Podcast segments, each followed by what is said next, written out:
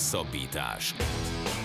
Az Eurosport hetente jelentkező podcastje Farkasvölgyi Gáborral és Rév Dániellel. Sziasztok! Ez a Hosszabbítás Podcast 46. adása, melynek két témája ezúttal természetesen az Ausztrál Open döntője, Rafael Nadal 21. Grand Slam győzelme, és az, hogy ez megváltoztatja az úgynevezett GOAT vitát, hogy ki minden idők legjobb férfi teniszezője, a műsor második felében pedig, második részében egész pontosan NFL-el foglalkozunk, a Super Bowl-ba jutott csapatokról beszélgetünk, és arról, hogy visszavonult Ben Rötlisberger, illetve amikor felvettük a beszélgetést Budai Zoltánnal, akkor még Tom Brady visszavonulása nem volt biztos, azóta már biztossá vált, de Bradyről is beszélgettünk egy kicsit. A műsor harmadik része pedig ezúttal is az Ácsi rovaté, beszélgetünk a Cyclocross világbajnokságról beszélgetünk, a kézilabda Európa bajnokság végéről, természetesen foglalkozunk a hét legfontosabb labdarúgó híreivel, és az NBA is szóba kerül, úgyhogy jó szórakozást kívánunk az eheti podcasthez.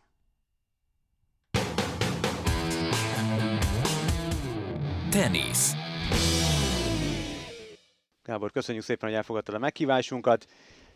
Hát nem Köszönöm. akármilyen ö, hétvége volt a mostani, nem akármilyen vasárnap, nem akármilyen Australian Open férfi döntő. Rafael Nadal 21. Grand Slam győzelmét ö, szerezte meg, és ö, igazából arról beszélgetnék leginkább így először, hogy hogyan szerezte ezt meg, mert hogy aki nézte az adást, az biztos, hogy hallotta, aki nem, az pedig most fogja hallani, hogy a tenisztörténelem leg hogy is mondtad, valószínűtlenebb, legvalószínűtlenebb talán... mérkőzését nyerte meg Rafael Nadal. Miért ezt a jelzőt használtad erre a mérkőzésre? Azért, mert teljesen uh, szembe ment mindennel, akik, uh, amit, amit várni lehetett.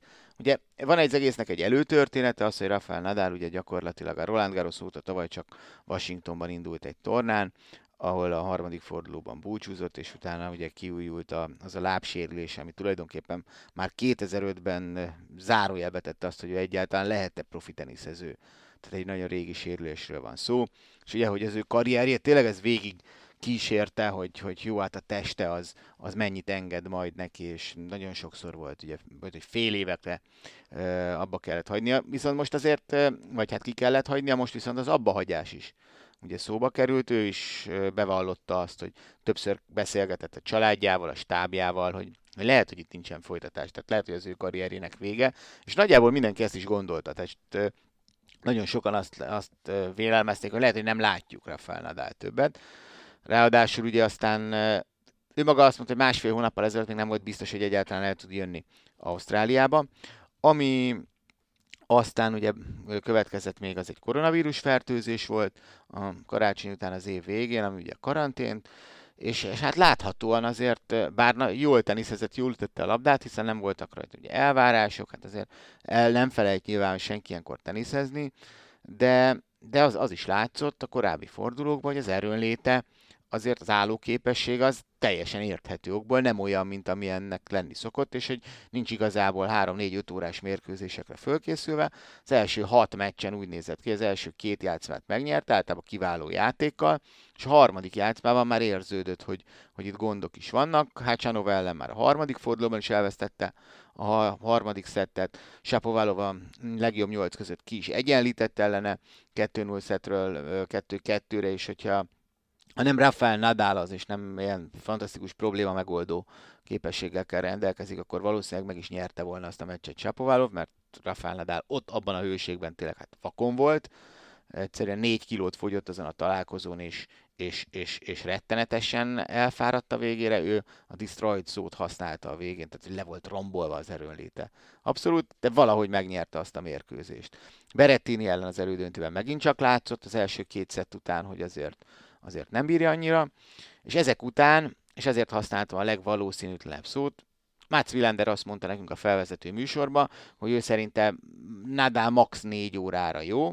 Mi Köves Gáborral azt mondtuk, hogy ez a négy óra, ez egy ilyen, hát nagyon hát kedves megközelítés, és hogy mi inkább három-három és felett gondoltuk. Ehhez képest bejött a legvalószínűtlenebb forgatókönyv.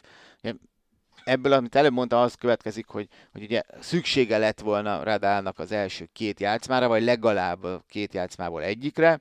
Ezek után az első szettet elvesztette simán, úgyhogy tényleg Medvegyev annyival jobban teniszezett nála, hogy kilátástalannak tűnt a helyzete. A második játszmában már nem Medvegyev nem játszott annyira jól, Nadal is összeszedte magát, kétszer volt break mégse tudta megnyerni, pedig volt a tiebreakben még 5-3, és így álltak 0-2-re több mint két óra játék után. Teljesen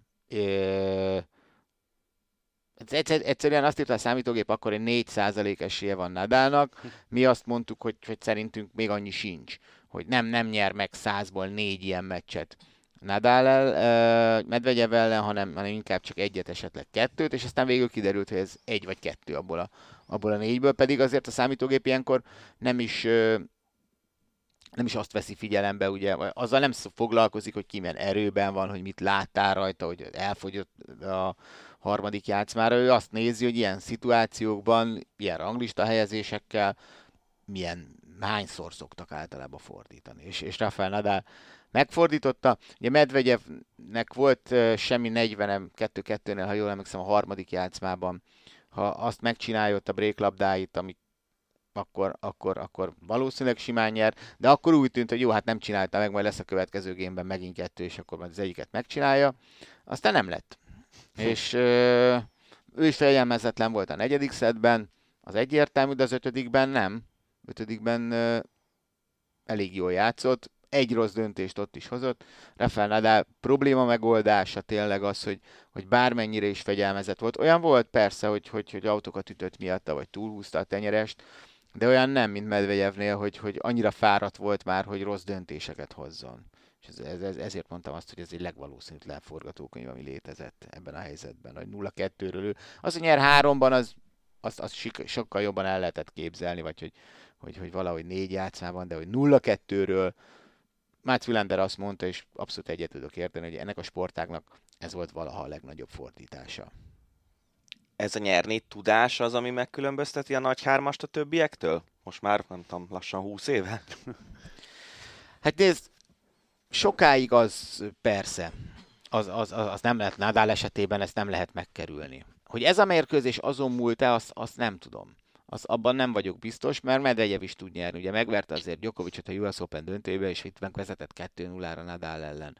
Ö, és Igazából én azt hiszem, hogy a, a 20-20-20 Grand Slam-be, tehát az előző 60-ban, amit hárman nyertek, a 61-et most nem számítva, abban benne volt nagyon az, hogy, hogy három nyert szetre megy a tenisz. Mert két nyert szetre már, már nagyon régóta legalább egyenrangúak, vagy egyenrangúak a fiatalok is, ez Verev is. Világbajnokságot már nagyon rég nem nyertek egyáltalán mert ugye mindig elviszi valamelyik fiatal, ezres tornákon is ott vannak. A három nyert szedve tört bele eddig a bicskájuk a fiatalabb teniszezőknek, és, és ugye itt aztán megint csak visszautalva a valószínűtlenségre, megint csak annak kellett volna lennie, mert először volt érezhető az a tornán, hogy Rafael Nadalnak, mint egy szem jelenlévőnek ugye itt a legjobb hármasból, pontosan ez a három nyercet, ez itt ugye az erőnléti problémák miatt inkább akadálya lett, mint sem, mint sem előnye, mint ami volt régen, és mégis meg tudta nyerni ennek ellenére.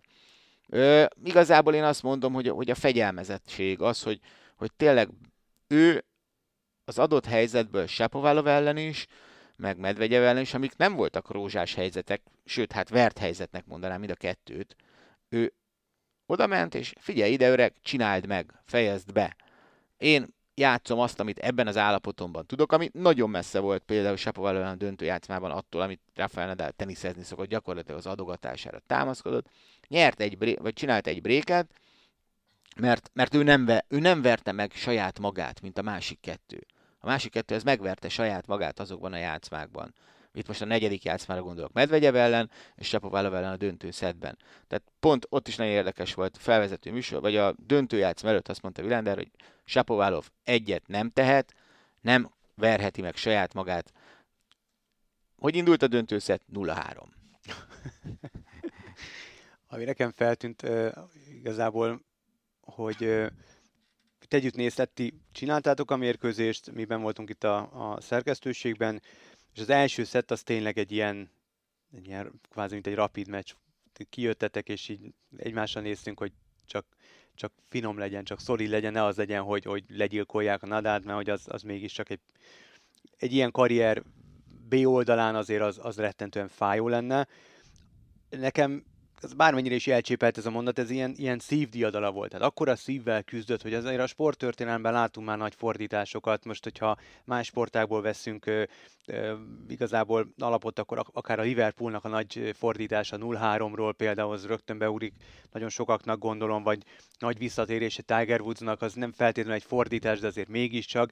De, de hogy valami egészen elementáris küzdés volt ez, és, és tényleg a, a leg, legvalószínűtlenebb valószínűleg. Um, ami érdekes, és, és én tudom, hogy ezt nagyon sokan nem szeretik, én eléggé rá vagyok cuppanva erre a kérdésre, ez az úgynevezett GOAT kérdés, és ezt nyilván minden szakkommentátornak feltették a, mér, a, a meccs után, többek között John McEnroe-nak is, aki azt mondta, hogy milyen jó lenne, hogyha ez a nagy hármas úgy lenne szerinte igazságos, hogy ez a nagy hármas minden egyes tagja ugyanannyi Grand Slam győzelemmel vonulna vissza. Én ezzel abszolút nem értek egyet, de ez teljesen lényegtelen. Te egyet értesz ezzel. Szerinted is így lenne jó? Én nekem az, az, az a gondolatom erről, lehet, hogy ez a legyen egy mindenkinek ugyanannyi, azt a Federer szurkolóknak a, hmm. a mondása, amióta belátták, hogy azért a legkevesebb esély arra vagy, hogy a Federer vonuljon vissza a legtöbb Grand Slam-mel. Gyakorlatilag ugye ez 2019 Wimbledon, amikor a két meccslabdát elszalasztotta. Persze, igazságos lenne. Én, én azon a véleményen vagyok, hogy egyrészt én nem tudom, ha persze sokat foglalkozom azzal, hogy ki a minden idők legnagyobb játékosa, vagy ilyesmi, bár tényleg azt gondolom, hogy ez egy teljesen értelmetlen összehasonlítás, hiszen olyan dolg, hogy, hogy egy Rod Levert hasonlítunk össze, vagy, vagy olyan játékosokat, akik még el jutottak nagyon Ausztráliába, vagy nem jártak Ausztráliába. Hiszen azért, amikor én gyerek voltam, akkor még 12 Grand álltak a, az élen, és olyan játékosok, akik befejezték 29-30 évesen, mert egyszerűen hát az nem ment másként, és ugye az alatt, az idő alatt ők, hát nem, nem úgy volt, hogy most akkor felszállok egy repülőre, vagy felszálltak akkor is egy repülőre, csak egy kicsit megerőltető volt lemenni Ausztráliába, tehát effektív ugye borgék nem jártak. Azért nem jártak, mert hogy ez, ez megerőltető hát volt? Azért vagy, is, vagy persze, nem volt akkor a rangja? Nem volt akkor a rangja, fű, igen, tehát azért ez nem, nem így nézett ki az egész, ahogy most néz ki. Nem volt tulajdonképpen meg azt mondom, hogy ennyire szervezett, vagy kiforrott inkább azt mm. mondom, kiforrott nem volt a versenyrendszer, a Grand is másként néztek ki, hogy hát abban az időben még fűn is játszották a, mhm. a az Ausztrál Open. Tehát eh, én az összehasonlítást korszakok átívelően nem tartom szerencsésnek, mert, eh, mert lehet, hogy sőt azt gondolom, hogy Rod Laver valószínűleg, eh, ha akkor születik, amikor Federer Nadal, akkor ő tagja lett volna ennek a nagy hármasnak, vagy ilyesmi. Tehát én nem tudom azért egyértelműen őket hármójukat olyan nagy magabiztossággal a többiek elé helyezni, vagy a kor- korábbi korszakok legnagyobbjai elé helyezni. Gondolok akár McEnroe-ra, Lendlre, hogy persze több Grand Slam-et nyertek, ami nek egy része miattuk van, és egy másik része pedig nem feltétlen miattuk, hanem amiatt, mert hogy a pályák már nem olyan nagyon messze vannak egymástól, Wimbledonban nem olyan ö, alacsony a fű, más a salak, más az ütő, más a húr. Tehát ennek is nagyon nagy része van, tehát én önmagában már így ezt, ezt, ezt a részét egy kicsikét vitatom. Ha most azt nézzük, hogy oké, okay, akkor ők minden idők legnagyobbjai, akkor, is, akkor viszont azt gondolom, hogy nem lehet azért ezt csak és kizárólag Grand Slam-ek számában uh-huh. mérni, és én most nem fel, feltétlen arra gondolok, hogy most akkor jó, vagy hozzászámolunk öt világbajnokságot, vagy hány ezres tornát, meg egymás elleni mérleget, hanem, hanem, hanem hogy egy értéket is, amit leteszel. Uh-huh.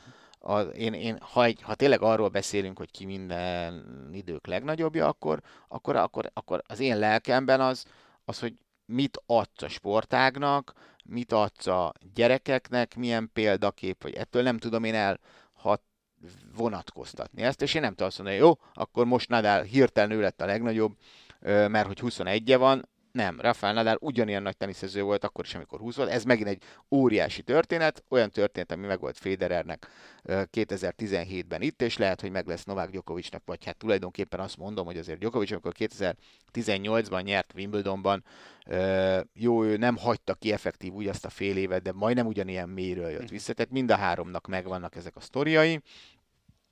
Nekem, nekem a gótság egy picit annál tényleg több, hogy hány Grand van Mi volt a kérdés? Ez igazából, ez, hogy a visszavonulás pillanatában az lenne a legigazságosabb McEnroe szerint, hogyha ugyanannyival vonulnának vissza. Hát, ez már mindegy.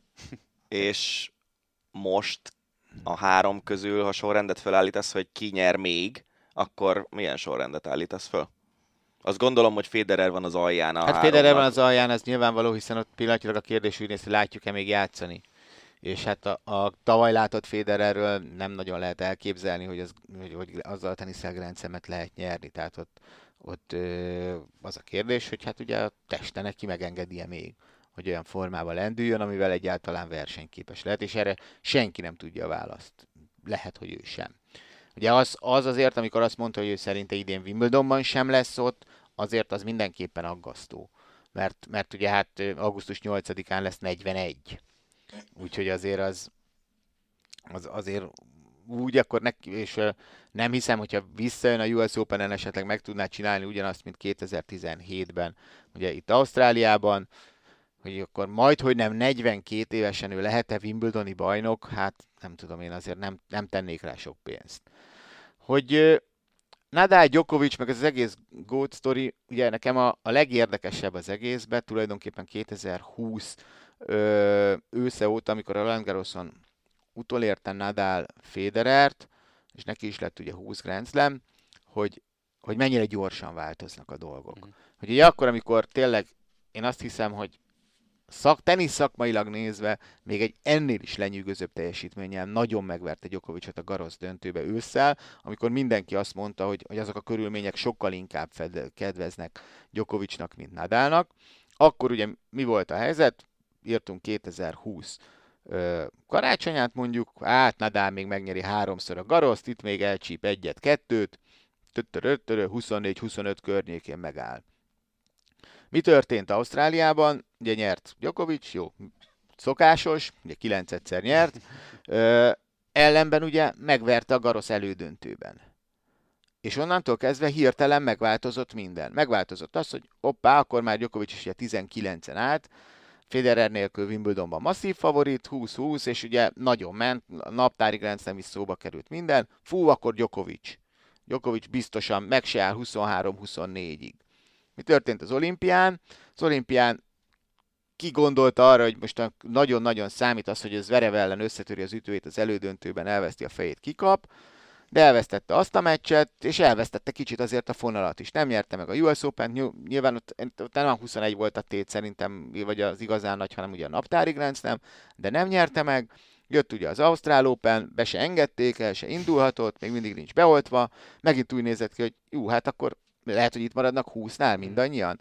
És aztán egyszer csak tök váratlanul jött, oppá, Nadal megnyert az Ausztrál Open és 21. Tehát, hogy, hogy annyira gyorsan változnak a dolgok, és lehet, hogy fognak még gyorsan változni a dolgok, hogy ebben a változásban valamikor Federer benne tud lenni, arra inkább azt mondom, hogy nem hiszem. Ö, és, és az ilyen, én azt hittem egyéb, én hittem ebben egyébként a 20-20-20-ban, nem annyira azért, mert hogy Federer ugye úgy maradhat bent a kosárban egyaránt, egy, hanem azért, mert, mert ezeknek a korszakoknak azért szokott ö, ilyen nagyon hirtelen vége lenni. Hogy mintha elvágták volna. Uh-huh. Hogy, hogy, hogy ett, amint ami Gyokovicsal történt, hogy ott vagy még a döntőbe, de megvegye, Medvegyev. És tulajdonképpen nem voltunk sokra, hogy ez igaz legyen, mert lehet, hogy, hogyha Medvegyev itt ezt megcsinálja, akkor, akkor, akkor, akkor le tudták volna ezek a fiatalok zárni ezt a korszakot. Úgy, hogy esetleg valamikor majd még valamelyik jön, vagy Nadal a Garoszon, vagy Djokovic jövőre itt Ausztráliába, és elcsíp egyet-egyet, de már nem négyről, ötről beszélnénk, amit még nyerhet. Térjünk át a nőkre, mert hogy ugye Ashley Barty nyert uh, 44 év után Ausztrálként, ami egy elképesztő sorozatot, rossz sorozatot zárt le. Barty teniszéről mit érdemes tudni? Azt, hogy nagyon-nagyon régen láttunk ennyire komplet női teniszezőt, mint amilyen Ashley Barty. Tehát, hogy hogy ugye a nők nagyon jó a női tenisz, nagyon magas színvonal a női tenisz, ö, iszonyatosan jól és erősen ütik csomóan a labdát hátulról, de azért nem arról, vagy régóta, régen voltak játékosok híresek arról, hogy, hogy tényleg úgy játszották a teniszt, hogy variálták a teniszt, hogy megvolt minden ütésük nagyjából, és, és Ashley Bartinak van egy csodálatos fonák nyesése, amivel tényleg a, a, a leges-leges legnagyobb ütőit is tudja hatástalanítani ennek a világnak, és hiába érinti Anisimova például csodálatosan a, lab, a labdát, egyszerűen nem, nem, nem tudott vele mit kezdeni, mert, mert tehát a, ő, ő, tényleg a szó olyan klasszikus értelemben játsza a teniszt, és ezt nagyon jó nézni. Amit szerintem feltétlenül ki kéne emelni mindkét győztessel kapcsolatban, hogy milyen végtelen szerénység jellemzi őket. Tehát két ilyen nagy bajnok, azért Esbártit is nyugodtan nevezhetjük nagy bajnoknak, de hogy milyen szerényen veszik tudomásul egy-egy győzelmet, kettő meg valamelyik nap, pár hete futottam bele egy ilyen YouTube videóba, hogy Nico Rosbergnek mutatta be a jachtját Rafael Nadal. Komolyan mondom, mintha szégyelte volna. Tehát, hogy ott vagy egy ilyen nem, nem, nem egy Roman Abramovics méretű jachton, de hát azért mégis csak egy jachtról beszélünk, és jön Nico Rosberg. Hm? Nem, nem vitorlás? Nem, egy, egy igen masszív jacht volt, és jön Nico Rosberg, és ilyen, ilyen gyermeki uh, örömmel, meg, meg csillogó szemekkel kérdezgeti Nadált erről, arról, amarról, órájáról, stb. És Nadal ilyen, tényleg mint az volt az érzésem, hogy mintha szégyelné, és azt, azt a kérdést tettem fel magamnak, hogy de miért engedi oda a kamerákat, hogyha ennyire nem akar erről beszélni. Olyan szerény volt, és kvázi ilyen, úgy próbálta, hát nyilván nem lehet ezt azért ilyen hétköznapi dologként lefesteni, de úgy próbálta ezt az egészet a, bemutatni, hogy ez nem akkora dolog, és tényleg ilyen, ilyen hihetetlen szerény Jó, de hát volt. az első, első ciki dolog, amit életemben hallok Rafael Nadártól, hogy motoros jakja van, tehát körülbelül azt gondolom, hogy aminél azért kevesebb vagy kis, kevés olyan dolog valaminek nagyobb az ökológiai lábnyoma, azt hiszem, mint azoknak a jaktoknak, és, és tulajdonképpen szinte az az egyetlen, ami így azt mondom neked, hogy nem illeszkedik ebbe a mm. képbe, hogy, hogy, hogy, hogy, hogy, hogy ő, bár szerintem van vitorlása is.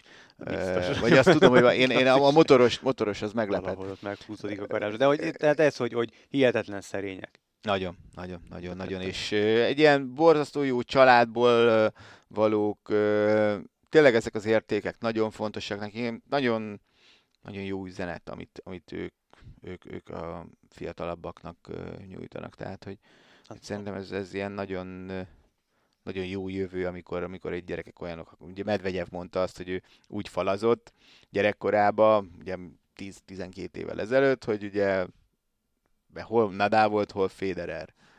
és azért, azért ez így nem, van, vannak ilyen sztorik persze teniszben, hogy aztán ott állsz a példaképed ellen egy Grand Slam döntőbe, de és Djokovic nem sértődött meg erre a mondatra?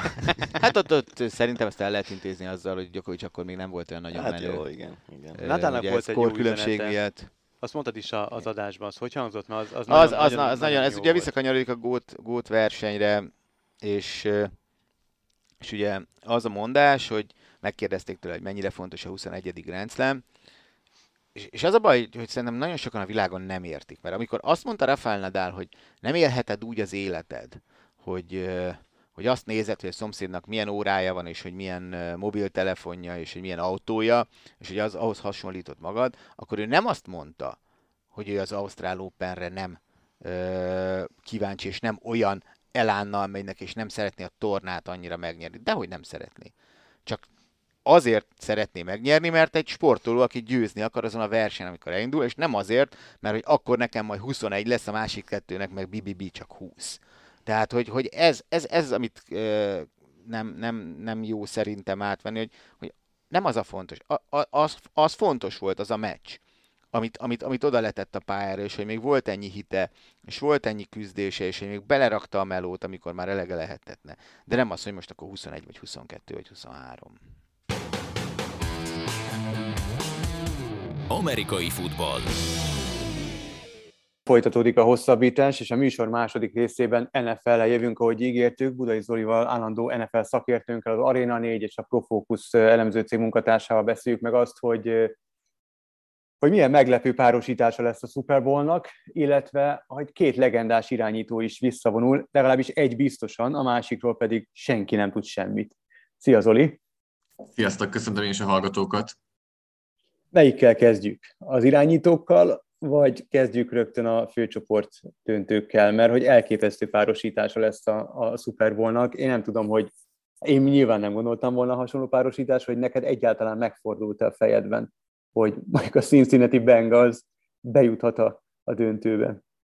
Hát talán akkor hadd kezdjem azzal, hogy azért azt gondolom, hogy ez megfordult a fejedben, hogy egy ohio csapat bejut a Super Bowl-ba de arra senki nem gondolt valóban, hogy a Cincinnati Bengals fog, amely ugye előző évben még csoport utolsó volt, és nem csak, hogy megnyerték a csoportjukat, de egészen a Super Bowlig mentek.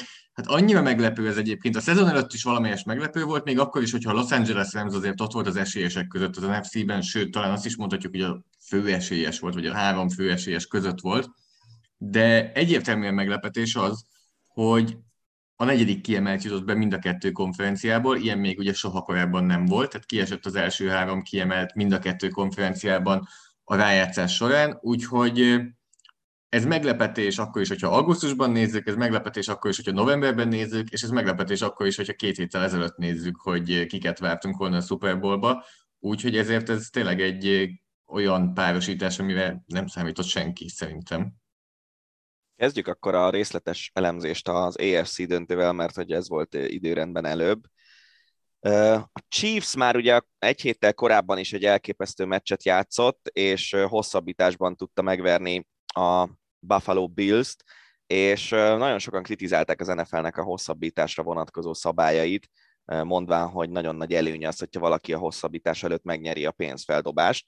És most megint hosszabbítás volt, és megint a Chiefs nyerte a pénzfeldobást a bengals szemben, de mégis a Chiefs támadósora hibázott, a Bengals pedig végig tudott menni a pályán, és egy elég fiatal rúgójátékos teljesen szemtelenül berúgta a győztes rúgást. Neked a hosszabbítás szabályzatról mi a véleményed?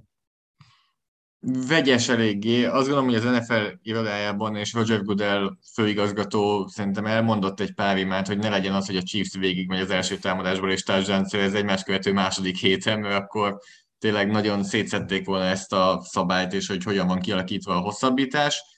Én nem gondolom azt, hogy nagyon rossz lenne, azt sem gondolom, hogy ez a legjobb.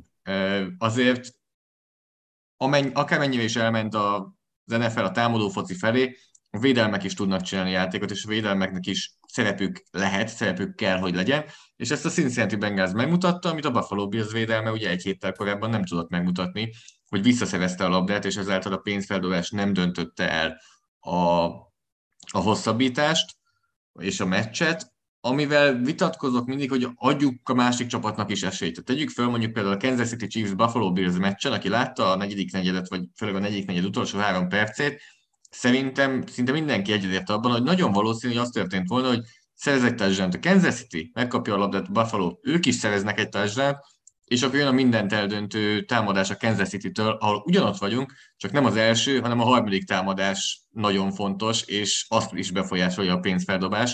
Tehát ilyen szempontból egy ilyen nagyon támadó meccsen, ahol mindegyik támadásból társadalom van, nem hiszem, azt, nem hiszem azt, hogy annyira sokat számítana, hogy kap a másik csapat is egy esélyt, mert nagyjából ugyanott lennénk. Összességében talán egyébként a Baltimore Ravensnek a javaslata tetszik nekem a legjobban, amit egy pár év adtak be, ami a legkomplexebb és ami stratégiát leginkább előveszi, ahol ők azt javasolták, hogy az egyik csapat mondja meg, hogy hova tegyék le a labdát, és a másik csapat választhasson, hogy védekezni vagy támadni akar-e. És ebben van egy nagyon komoly stratégia akkor, hogy a kéved a labdát, úgy, hogy az ellenfél még ne akarjon onnan mondjuk támadni, vagy adott esetben védekezni. Tehát eh, az egy eh, nagyon komplikált és nagyon összetett opció lenne, de nagyon érdekes döntéseket szülhetne. Ha a Super Bowlról beszélünk, és a két főszereplőről, akkor pont azon gondolkodtam, hogy mennyire érdekes, akár a Bengals, akár a Rams irányító szempontból, hogy adva van egy nagyon fiatal srác, aki az előző szezonban ugye megsérült, egy komoly térsérülés, most visszajött és rögtön Super vezeti a csapatát, nyilván nem egyedüli tagként kellett mögé a csapat, ez egyértelmű, de hogy ez az egész történet, ami ami így a, a, az utóbbi egy-másfél évben őt övezte, az, az legalábbis hát elég szerencsétlen, aztán milyen szerencsés vonulata lett az egész sztorinak, illetve a másik oldalon megadva a Matt Stafford, aki ő már ő nem annyira fiatal, mint, mint Burrow, de hogy ugye ő meg a, a Lions játékosa volt, és ő folyamatosan csak veszített, és hát én nem tudom, hogy, hogy nálunk az a Dani a, a az NFL szaki, és, és ő szokott nekem állandóan mondani mindenféle olyan hírt, ami esetleg nem feltétlenül jutott el hozzám, de hát, hogy őt azért többször cikizték így a, a szurkolók is, miután, hogy, miután ő nem, nem, nem feltétlenül egy ilyen nyertes csapatnak volt a tagja, most ő is Super Bowlban van, tehát két ilyen teljesen ilyen, hogy mondják ezt, ilyen, ilyen csipkerózsika sztori az övéké? Hogy ki gondolta volna, hogy, hogy ők, ők bejutnak majd a, a Super Bowl csapataikkal, ők dönt, tehát rajtuk áll majd ő, ők, ez a két irányító döntheti majd el a Super Bowl-t, vagy, vagy azért ez annál sokkal komplexebb? Azt gondolom, hogy eléggé nagy részben igen, tehát ők dönthetik el ezt a Super Bowl-t. Hogyha Joe Burrow történetét megnézzük, akkor még nagyobb történet, és még inkább tündérmesébe illik, hogy őt annó az Ohio State Egyetemről szinte elküldték, vagy nem kapott játék lehetőséget, és ezért ment el az LSU Egyetemre, ahol sztár lett belőle, de ugyanakkor például mostanra annyiban vitatkoznék vele, hogy mostanra a Burrow helyzete, én nálam nem annyira tündérmese, hanem mhm. ő ugye egy per egyes választott volt nagy elvárásokkal, valóban a sérülés az befolyásolhatta volna egy kicsit a karrierjét, de ezért az elmúlt 10-15 évben látjuk, hogy még olyan játékosoknál sem igazán befolyásoló tényező egy ilyen térszalagszakadás, akik sokkal komolyabb irányváltásokra vannak kényszerítve, mint elkapók vagy futójátékosok. Tehát várható volt azért, hogy Joe Burrow ebből vissza fog majd tudni jönni, és vissza is jött, illetve Burrownak olyan szintű önbizalma van, és annyira elképzelhetetlennek tűnik most már, hogy ő megilletődjön bármilyen szituációban, hogy nehéz róla úgy beszélni, mint a, a szevény vesztes, vagy a szimpatikus vesztes, aki, aki emiatt szimpatikus valakinek. Abszolút szimpatikus lehet, és nekem is az, hogy ennyire magabiztos, és hogy a magabiztosságát az mindig mögé tud tenni egy olyan teljesítményt, amiért ő joggal tud magabiztos lenni, hiszen ez nagyon könnyen át tudna ütni egy más megítélésbe ez a fajta viselkedése, hogyha nem jönnének a sikerek a pályán. Ilyen szempontból elnézést, megint egy másik ohio csapat irányítója jut valamelyest az eszembe, ahol egy kicsit... A régi vagy az új? A, Johnny a, Football vagy, vagy, a régi, vagy Baker? Vagy most a mostani, igen, a Baker Mayfield.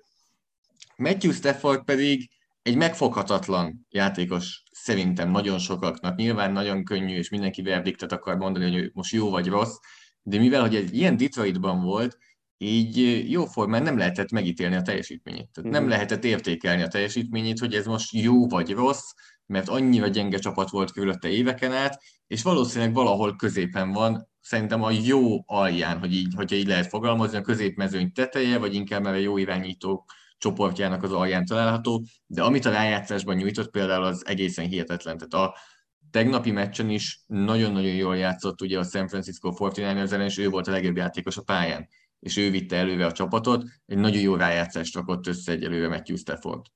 A Bengals kapcsán talán a legérdekesebb dolog az az, hogy mindig beszélünk arról, hogy az NFL az egy ilyen folyamatosan változó liga, és így is van kitalálva az egész a fizetési sapkával azzal, hogy a legjobb játékosokat a draftról a leggyengébb csapatok vihetik el, de azért az, hogy kettő év alatt egy 2-14-es csapatból, amely a leggyengébb volt abban az évben a ligában, és amely ennek köszönhetően kiválaszthatta Joe Burrow-t a drafton, első választottként, kettő év alatt sikerül fölépíteni egy Super Bowl csapatot, azért ez egy olyan fordulat, ami még az NFL-ben is elég ritkának mondható, nem?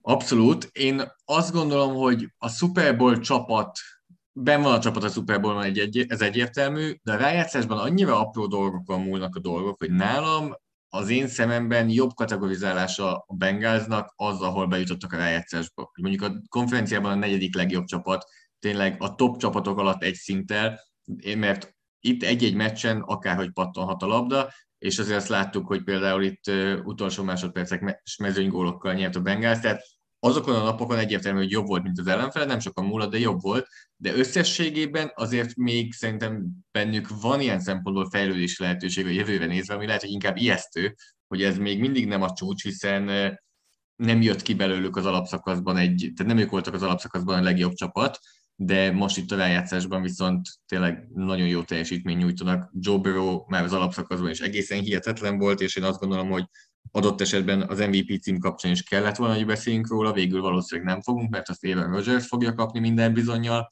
de tényleg az, hogy a Bengals két év alatt ilyen változást be tudott mutatni, ez nagyon-nagyon kapcsolódik Burrow személyéhez, és ez megint megmutatja, hogy igen, csapatsport, 53 játékos, egyszerre 11 a pályán, de nem véletlenül mondják azt, hogy az irányító az amerikai futballban valószínűleg minden csapatsportot belevéve a legértékesebb és legfontosabb poszt egy csapatsportban. Döntőnek majd Los Angeles ad otthont. A Super Bowl csak Bengal szurkolók lesznek a stadionban. A Super Bowl tekintetében van ennek jelentősége? Vagy, vagy azért ez, ez nem eszik olyan forrón? Hát attól függ, ki akartok menni? Mert azt mondják, hogy a legdrágább, valahol legdrágább jegyek vannak most a Super Bowl-ra. A legolcsóbb jegy jelenleg, amit lehet venni, ami nyilván arról beszélünk, hogy a legesleges legfelső sor, az 5900 dollárba kerül, ami nagyjából átszámolva talán ilyen 2 millió forint körül van, és ez a legolcsóbb jegy. Tehát ilyen szempontból van jelentősége, és ezt lehetett már tudni a tegnapi nap előtt is, hiszen biztosan bejut egy kaliforniai csapat a döntőbe, úgyhogy biztosan a helyi szurkolók fognak menni.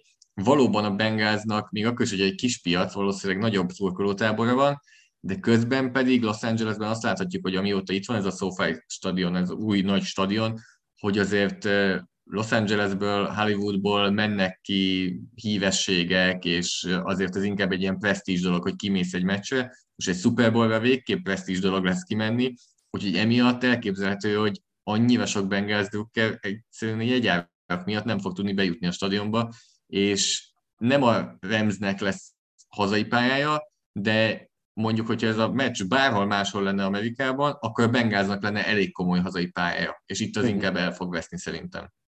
Nagyon érdekes, hogy a, a stadionban ugye a, a Rams szinte minden hazai meccsén nagyon-nagyon sok idegenbeli szurkoló volt, és amikor ezek a csapatok költöznek, és emiatt ugye azt a bázist, a Rams néhány éve költözött Los Angelesbe St. Louisból, azt a bázist, amilyen volt St. Louisban, az ország közepén nagyjából, azt, azt elvesztette, vagy legalábbis annak egy jó részét elvesztette. Nyilván St. Louisból nem fognak mondjuk egy évben nyolcszor elutazni Los Angelesbe a Rams szurkolók azért, hogy a hazai meccseket megnézzék, vagy csak a nagyon gazdagok. És most a vasárnapi mérkőzésen is azt lehetett látni, hogy a 49ers szurkolói voltak többségben a stadionban, és szinte piros volt a stadion, ami tényleg nagyon kevés helyen fordul elő egyébként az NFL-ben, hogy ennyire kevés hazai szurkoló legyen. A liga mindig is küzdött, vagy mióta mi követjük, küzdött Los Angeles meghódításával. Szerinted ez a projekt az új stadionnal, egy hazai Super Bowl-lal nagyot fog előrelépni, vagy ez a küzdelem ez tovább folytatódik? Nem tudom, hogy nagyot fog előrelépni. Szerintem előre fog lépni, de ez nem lesz szerintem egy nagyon-nagyon jelentős előrelépés, és inkább fokozatos apró lépésekkel mennek előre, aminek nem tudjuk, hogy mi lesz a vége, hogy ez össze fog-e jönni. Amikor én három éve kim voltam Atlantában a New England Patriots Los Angeles Rams Super Bowl-on, az volt számomra ilyen szempontból egy nagyon, nagyon sokkoló élmény abból a szempontból, hogy a New England Patriots 20 éven belül a 9. Super Bowl-jára készült, és a 6. nyertes Super Bowl-jára készült. Ez azt gondolná az ember, hogy valamelyest a New England szurkolók már nem annyira lelkesek, és sokkal lelkesebbek lesznek mondjuk a Los Angeles Rams drukkerei.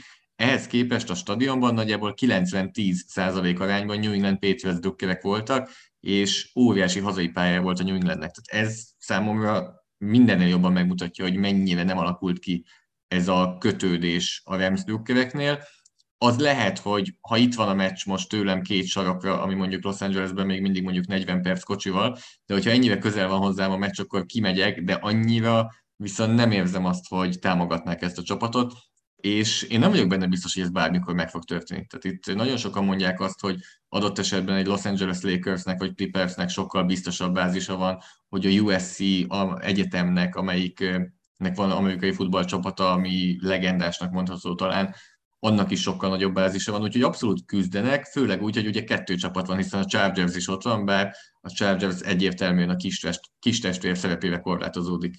Lassacskán letelik a beszélgetésre felhasználható időnk, úgyhogy mindenképpen kell beszélni a két legendás irányítóra, akiknek a visszavonulását, hát az egyikét bejelentették, az természetesen tiszta sorban Rötisberger szögre akasztja a stoplist, és visszavonul, mint a Pittsburgh Steelers egyik legendás irányítója. A másik pedig Tom Brady, akivel kapcsolatban a hét elején megjelentek a hírek, aki követték el az Instagramon, te is nagyon szépen elbúcsúztál tőle, meg mindenki más, de aztán ugye jöttek a cáfolatok, hogy mégsem vonul vissza, sőt, nem tudja senki sem, hogy miről van szó. Ugye az egyik legnagyobb NFL szakíró szellőztette meg a visszavonulását, aztán utána lehetett hallani Brady menedzseréről, hogy ezt sem megerősíteni, sem cáfolni nem tudja. Ma pedig a legfrissebb hír az, hogy Brady jelezte a Bucksnak, a Tampa Bay csapatának, hogy ez ágában sincsen még a visszavonulásról beszélni. A döntést nem hozta még meg. Tehát ezt, uh-huh. ezt hangsúlyozom ki, hogy a visszavonulás abszolút benne van. Ő azt uh-huh. mondja, vagy azt mondta a Tampa Bay-nek. Tehát Brady semmit nem nyilatkozott, tehát semmi hivatalosat nem tudunk uh-huh. tulajdonképpen. Ő azt mondta a Tampa Bay-nek, hogy még nem áll közel a döntés meghozatalához, de a következő pár napban, következő egy-két hétben szerintem ezt meg fogja hozni a döntést. Az én személyes véleményem az, hogy ő vissza fog vonulni, eldöntötte, hogy vissza fog vonulni, meghozta már a döntést, csak az elmúlt években azért láthatjuk, hogy Brady milyen közösségi média hatalmat épített ki, és milyen, milyen közösségi média befolyása van. Biztos vagyok benne, hogy ezt ő szeretné bejelenteni, adott esetben a ruhamárkájával összekötni, adott esetben egy kis filmet, videót megjeleníteni, akkor, amikor ezt bejelenti, és most abszolút nem boldog annak tudatában, hogy ezt lehozták a, az ESPN-től. És azt is hozzátenném, hogy azért ezek a riporterek, kettő riporter, Jeff Darlington és Adam Schefter voltak azok, akik ezt kihozták. Ne gondoljuk azt, hogy ők ülnek egy étteremben, vacsoráznak, és jön egy SMS, félszemmel ránéznek, és hirtelen kiposztolják, hogy jó, mm. akkor ez megtörtént, hanem biztosan nagyon komoly forrásaik vannak, és több forrás is. Egy forrás alapján nem fognak egy ilyen hírt lehozni, tehát eh, ne gondoljuk azt, hogy ők itt most valahogy rossz hírt kaptak, hanem szinte biztos, hogy ők jó hírt kaptak, csak Brady még nem szeretné bejelenteni. Én azt gondolom, hogy itt ez áll a háttérben. De miért akar visszavonulni, amikor élete pályafutása egyik legjobb szezonját produkálta? Valószínűleg nagyon komoly nyomás van otthon rajta, Aha. hogy most már 44 évesen, és ezt ő is elmondta most a évvégi sajtótájékoztatóján, hogy 44 évesen szeretne olyan férje lenni a feleségének, uh-huh. amilyenre szüksége van a feleségének, olyan apja lenni a gyerekeinek, amilyen apára szüksége van a gyerekeinek, akik már nagyjából mind elmúltak, talán tíz évesek is, tehát nem is uh-huh. nagyon kisgyerekekről beszélünk lassan, és ez az a nyomás, ami szerintem most már kezd odaérni hozzá, és ami miatt ez bejelenteni, illetve a másik, amit ilyen fél mondatokból meg lehet ítélni, hogy ő nem szeretett volna soha egy búcsú turnét. Ő nem szeretett volna uh-huh. Dwayne Wade-ként minden meccs után pózolni az ellenfél játékosaival, nem szerette volna, hogy a ellenfél szurkolói tapsolják őt a stadionban, és mindenki tudja, hogy ez az utolsó meccseit. Ő nagyjából úgy akart volna visszavonulni, és lehet, hogy ez is fog megtörténni, hogy senki nem tudja az utolsó meccs előtt, hogy ez az utolsó meccse uh-huh. volt. Világos. Minden esetre szerintem az egyik legérdekesebb szála ennek a történetnek az a média része, hogy tényleg itt nagyon komoly NFL szakírók, ilyen insidernek nevezik azokat az embereket, akiknek rengeteg forrás jelent különböző, nem is a különböző csapatoktól, hanem az összes csapattól, meg az ligától is vannak konkrét forrásaik, akik nagyon közel vannak a tűzhöz, és Adam Schefter például nem is tudom hány éve ebből él, és, és ez, ő, ő talán a, az etalon ilyen szempontból a, a, a ligával foglalkozó újságírók közül, hogy a legtöbb dolgot azt ő szellőzteti meg először, és most úgy tűnik, hogy ha nem is futottak lyukra, de azért uh, itt szombat este magyar idő szerint bejelentették azt, hogy Brady vissza fog vonulni, és hétfő délután még semmi nincs eldöntve. Viszont ami biztos, Ben Rötlisberger visszavonulása, beszéljünk egy kicsit a Steelers irányítójáról, de őt hova teszed a, az elmúlt, az ő érájának az irányítói között? Mert ugye nyert két Super Bowl-t, nagyon komoly számokat produkált a, a, pályafutása során, de azért őt általában a legmagasabb polcra mégse szokták oda tenni. Ez egy hírességek csarnokát érő pályafutás volt szerinted? Azt gondolom, hogy száz százalékig. Tehát az biztos, hogy hírességek csarnokában ott van, de valóban, ahogy te mondod, nyilván ebben benne van, hogy soha nem volt alapszakasz MVP, tehát kiegyensúlyozottan a top teljesítményt, ami nem is csak azt jelenti, hogy elit, hanem tényleg a legjobb teljesítményt a ligában azért nem hozta egy egész szezonon át, de egyértelmű nálam, hogy hírességek csarnoka. Ugye kettő másik irányítóval jöttek be együtt az NFL-be, Eli Manninggel és Philip Rivers-szel. A talán a végére azt gondolom, hogy elválaszthatatlanok. Én Manninget tenném a harmadik helyre, de szinte bármilyen rangsor itt védhető, bárki bármilyen rangsorral jön, úgyhogy azt gondolom, hogy a hívességek csalnak egyértelmű, de az tény, hogy például ez a hogy néhány nevet mondjak, Brady, Peyton Manning, Drew Brees, Aaron Rodgers kategória alatt volt azért ő egyel, viszont szorosan egyből ott volt mögöttük, ahogy említettem például a Philip rivers vagy Eli Manning-gel. Fogytán az időnk, te tudod nagyon jó, hogy szemetek vagyunk, és nem engedünk el esélylatogatás nélkül, tehát a Super Bowl-ra kérünk szépen egy, egy tippet, melyik csapat fogja megnyerni szerinted? Én azt gondolom, hogy legyen akkor a Los Angeles Rams egy nagyon szoros meccsen, és még van 13, meccs, 13 nap a meccsig, úgyhogy fenntartom a jogot, hogy ezt addig még megváltoztassam. És uh, 20-17 lesz, vagy 40-37? Inkább ott a kettő között egy ilyen 27-24. Tehát nem lesz szerintem 30 pont fölött. Na jó, hát meglátjuk. Köszönjük szépen, Zoli, hogy ezúttal is a rendelkezésünkre álltál, és uh, jó munkát a Super Bowlig is. Köszönöm, hogy itt lehettem, sziasztok! Ácsi. A hét legérdekesebb hírei. Sziasztok, ez az Ácsi rovat. Nyilván ezen a héten is lesz, nem, nem marad el, viszont egy, egy rettentő rossz hír, egy borzalmas hírrel kell kezdenünk a mai adást. A múlt héten elhunyt Csolány Szilveszter, 51 esztendős korában olimpiai és világbajnok, Európa-bajnok tornászunk, olimpiai ezüstérmes is volt, ötszörös világbajnoki ezüstérmes, szintúgy. És a túl azon, hogy tragikus a, a, a halálhír, és hogy, hogy a gyermekeket hagy itt, meg, meg a családját, úgy elgondolkodtam, hogy, hogy mennyire, nem tudom, hogy külföldön hogy élnek a tornászok, mert azért ez, ez nem egy olyan sportág, tehát nem egy labdarúgás, nem egy kosárlabda, nem egy festésen szóval pénzes sportág. De vele kapcsolatban mindig az jutott az eszembe, hogy mennyire mennyire, nem azt mondom, hogy kegyetlen a sors, mert ezért ez így erős lenne, de hogy minden esetre mennyire furcsa az, mennyire sajnálatos, hogy az ember végig sportol egy egész életet, és beletesz irgalmatlan munkát. Mindenki szerette Csólány Szilvesztert, soha nem voltak balhéjai, és utána csak azt lehetett vele, vele kapcsolatban olvasni, hogy nem tud megélni, hogy nagyon rossz körülmények között él, hogy, hogy kocsmában dolgozik, hogy minden munkát elvállal, és hogy ennek ellenére én soha nem hallottam őt panaszkodni, én soha nem hallottam őt, még egyszer mondom, bármiféle balhéban részt venni, lehajtott fejjel, nyomta, és, és próbált minél jobb megélhetést kicsikarni magának, illetve a családjának, hogy egy, egy elképesztően melós pali lehetett. És hát az egész nem... élete nekem, tehát amennyit én ismerek belőle, olyan, olyan, olyan vagy az életének az utolsó része, nem tudom, hány évről beszélni, de hogy olyan nagyon szomorú számomra. Szerintem ez, eh, ez egy olyan sztori, amiben nagyon keveset tudunk, és én ezért nem is annyira akarok erről beszélni. Azt szerintem nagyon sok helyen előfordul, hogy egy akár ilyen szintű sportoló az, az a sportkarrierje után nem tud igazán megélni, Ugye Magyarországon ezért van az az életjáradékrendszer, amivel ugye tartozunk még annak a hallgatónknak, aki ezt bedobta témaként, és tényleg rá fogunk menni, csak lehet, hogy majd a téli olimpia után erre a történetre. Szóval van ez az életjáradékrendszer, és ez 35 év fölött azért ad egy olyan kvázi alapfizetést, ami mellé igazából bármit csinálsz, tehát hogyha elmész a nem tudom milyen kisboltba, vagy, vagy egy ilyen Aldi-szerű szupermarketbe, dolgozni, akkor már azért egész jó fizetésed van az életjáradékkal együtt. Nem tudom őszintén szólva, hogy ez az életjáradék ez mennyi volt akkor, amikor ő mondjuk 35 éves lett. Tehát igazából ennek a dolognak a tragédiája ez tényleg az, hogy, hogy 51 évesen egy korábbi élsportoló, akit amikor készültek róla frissebb fényképek, azért nem az volt, hogy elengedte magát, és 80 kg plusz volt rajta, Abszolút hanem sportos, sportos, viszonylag fiatal embert el tudott vinni ez a, ez a szar.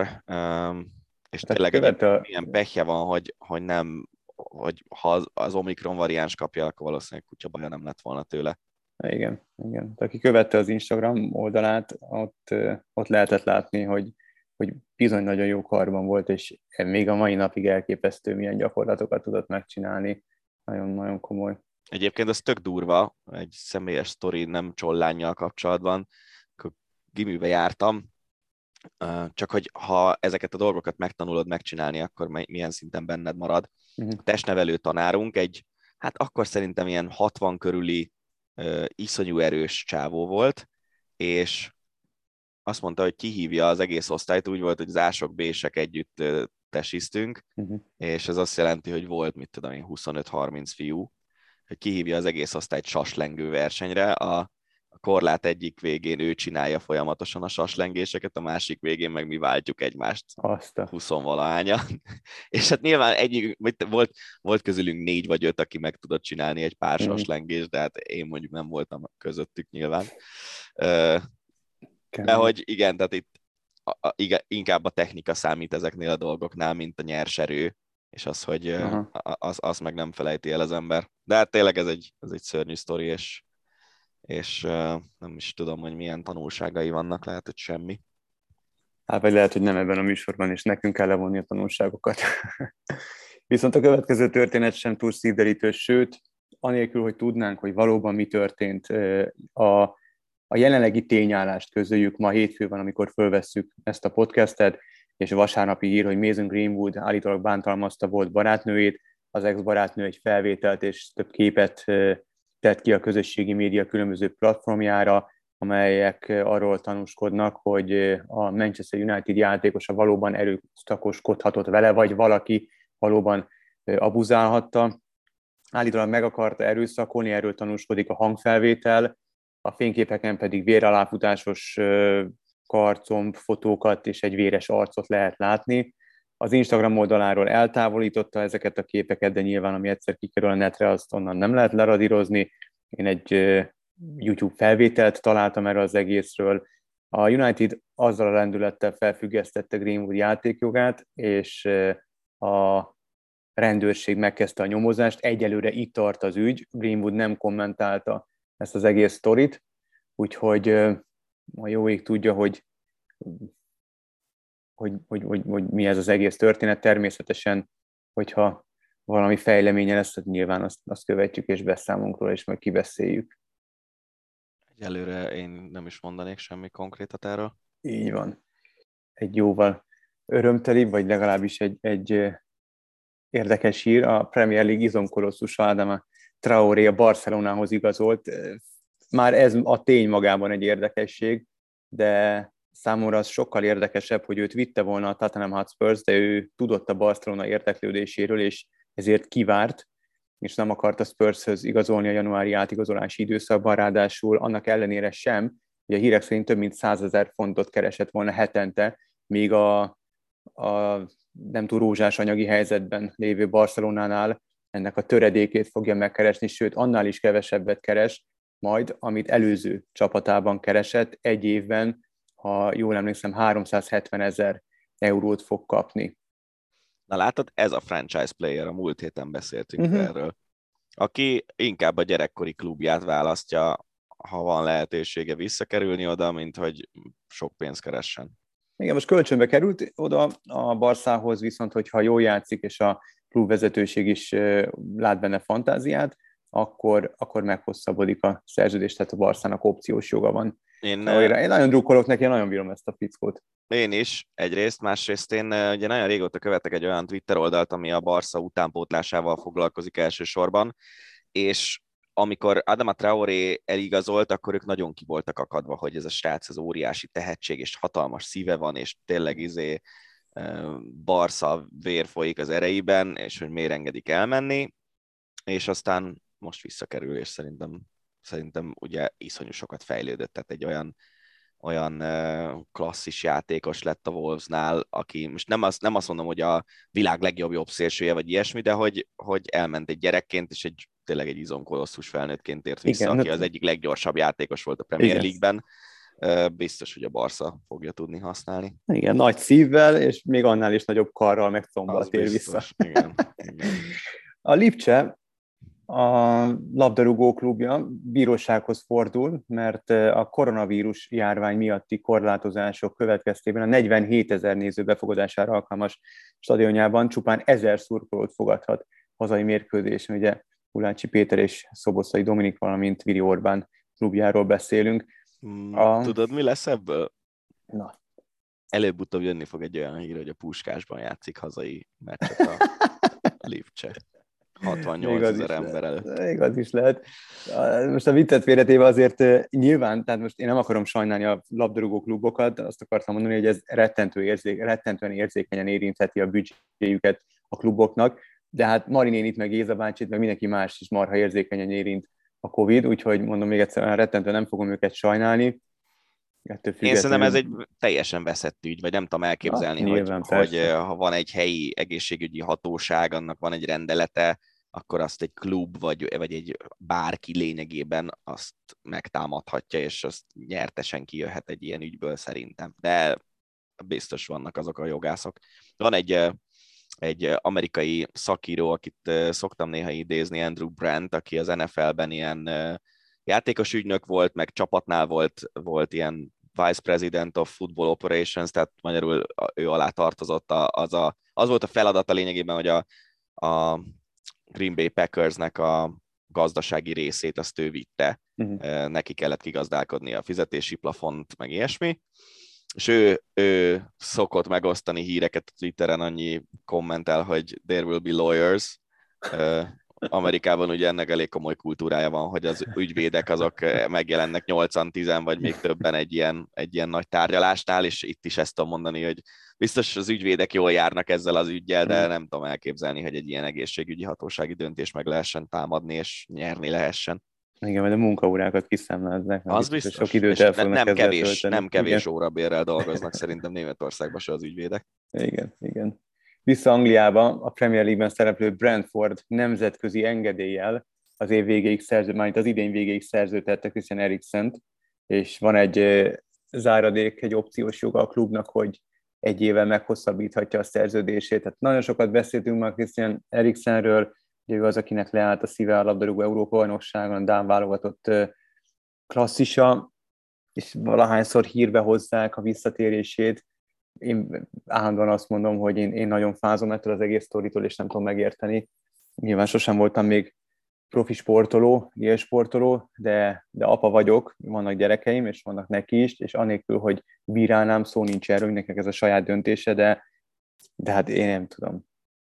Ez, hát, nagyon, nagyon, nagyon merész. Ezt, ezt már megbeszéltük szerintem párszor, nekem mindig ez a, a, az ilyen magashegyi alpinisták, akik a Himalájában másznak hegycsúcsokat, vagy szeretnének, ő, ők jutnak eszembe, hogy ők is olyanok, hogy oké, okay, hogy otthon várja a gyerek, és tudja, hogy bőven benne van az, hogy nem jön haza, mm. és mégis csinálja, mert ő, ő neki ez az élete, szerintem Eriksennek is valószínűleg a foci az élete, és bízom benne, hogy azért most már tartott az orvostudomány, hogy tényleg beültették ezt a szívleállás gátlót, vagy Igen, nem is tudom mi, mi a konkrét történet, de valami ilyesmi, és hogy ez jól fog tudni működni, és nem történik meg még egyszer, mert szerintem azt hát, senki remélem. nem akarja még egyszer végignézni, meg Na. főleg a család megélni még egyszer ugyanazt. Így van, így van maradunk még mindig a Premier League-nél. Egy magyar vonatkozású, a Manchester City-t is működtető City Group szerződtette Mancs Zalánt. Ugye Zaláról már beszéltünk korábban. Amikor hát én azt gondolom, egész Foga, hogy itt az egész magyar sajtóban mi hoztuk ezt a sztorit először, vagy hát te, mert ez, ez a te érdemed, ezt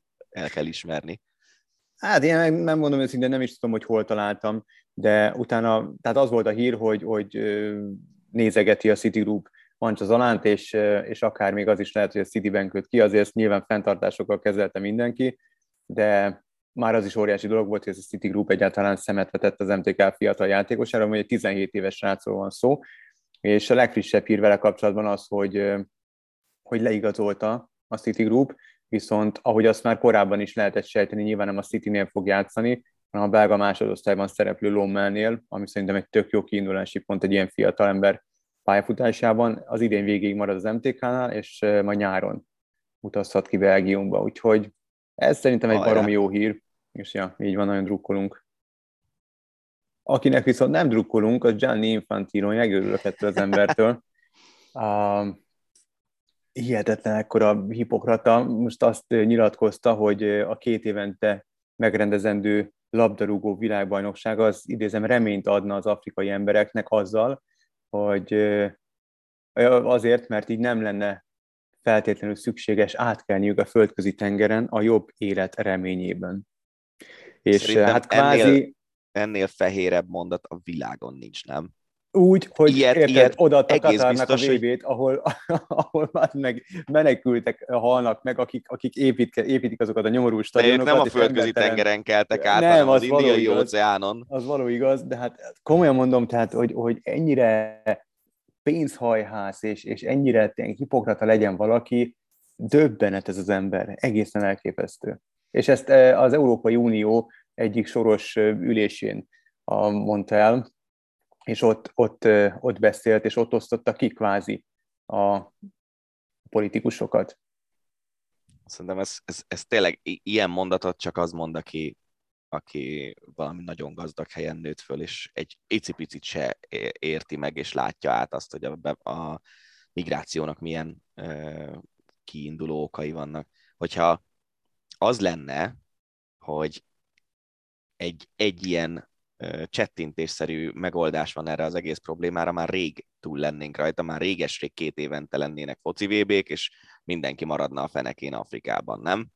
Így De hát nyilvánvalóan nem erről van szó, hiszen az afrikai játékosok mondjuk egy nem tudom 30-40 milliós országból 11 az, aki pályán van, mondjuk legyen az, hogy egy, egy elefántcsontpart szintű csapatnál, vagy, vagy egy Nigériánál, vagy egy, akár egy észak-afrikai országnál, mondjuk van 30-40-50 olyan játékos egy országból, aki, aki top csapatban jó fizetést kap, maximum, és akkor a maradék 30 millióval mi van?